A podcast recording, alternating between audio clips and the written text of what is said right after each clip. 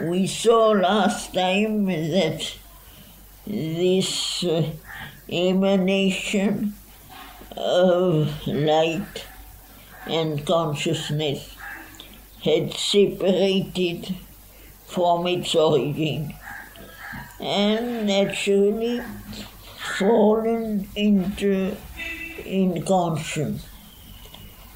Result was that the world created was a world of unconsciousness, a world of nothingness, of obscure nothingness.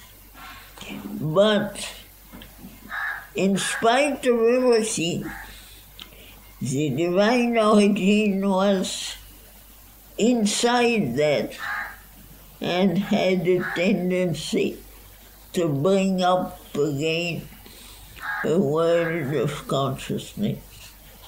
And this is like the first attempt of this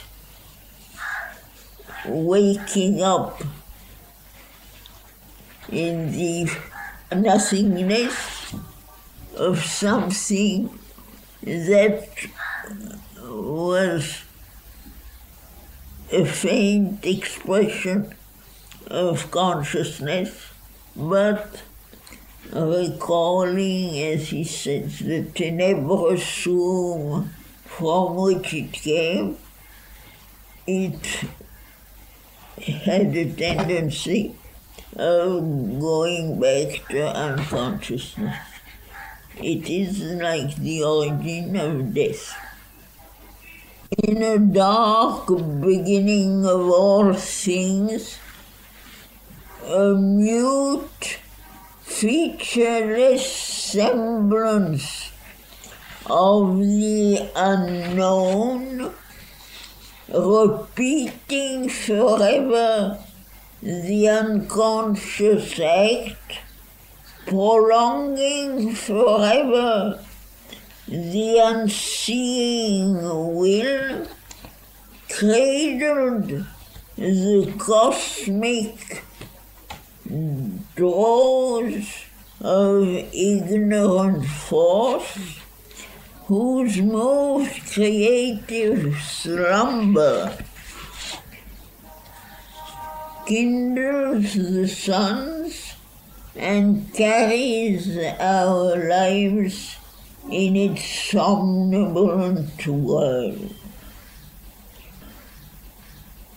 For the sake of evolution and the ascension towards consciousness, Earth was formed, but it was formed naturally in the unconscious.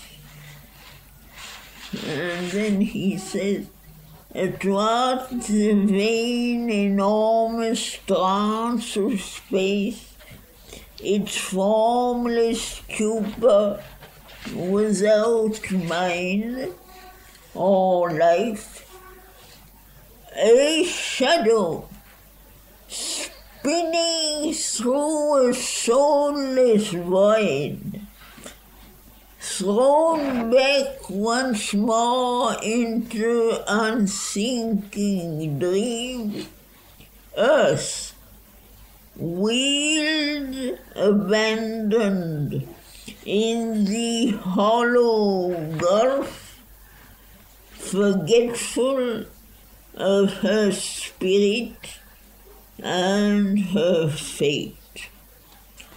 That is, when Earth was created in the unconscious and the nothingness, in order to concentrate the effort and the working of evolution, that is the description of the beginning.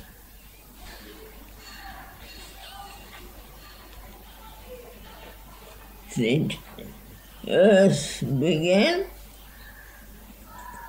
almost totally unconscious, as he says, forgetful of her spirit and her fate.